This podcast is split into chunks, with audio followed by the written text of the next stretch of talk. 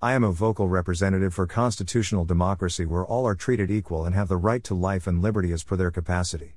The antithesis of these simple ways of Indian Sanatani ways is Marxism or communism as we know it. The Das Kapital of Marx propagates the idea that the poor are going to get poorer and rich would get richer as the primary assumptions. The context on which it stands is false cause we humans have our own personalities and assumptions or faith that is entirely neglected here. So the basic building blocks of Marx are based on the hypothesis that the class of birth is the identity for a human. Nothing can be further from the truth in such a case. The rich or the people of power and position in modern democracies are such that the people have to earn it. I can give a million examples of the poor getting rich in one generation, with the right business or educational opportunities that are very much there in Indian socialism. Marx or his ideas are very foreign to our soil, India. Here, the entire Bhakti cult movement was to break the class barrier of all kinds and also have a critical view of every aspect of life, even religion. This has kept us alive and productive and changing with time progressively without any foreign intervention.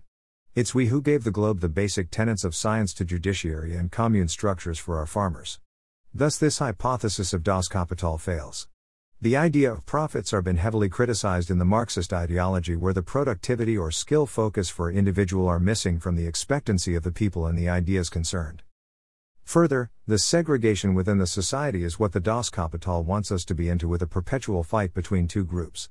This is the primary reason why multi party constitutional democracy was cursed as bourgeois by Marx. Now, when one attains wealth with their mental and physical activities, they may aspire for a better life.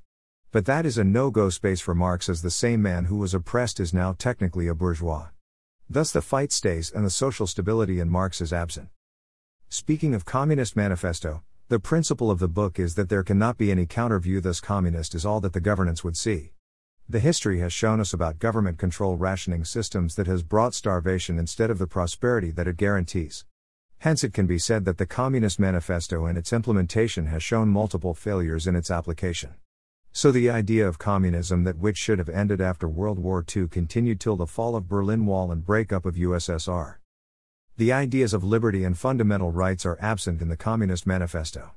Further, it's a very radical global tool of dominance that Engels and Marx wanted to be established countering capitalism and profit like words or subjects. Hence, a constitutional democracy gives institutions that are to follow a direction while the communist government is controlled by the top 1% called Politburo. The sheer hypocrisy of the manifesto comes to light where Marx and Engels' standings or hypothesis fails again and again with a mass death due to starvation due to these experiments all across the globe. I urge my audience to think when mass killers like Stalin, Kim Dynasty of North Korea, Mao and CCP of China or Pol Pot or Savage call themselves Marxists, the idea should be relooked and a contemporary view of expelling out of democratic political structures or its ideas.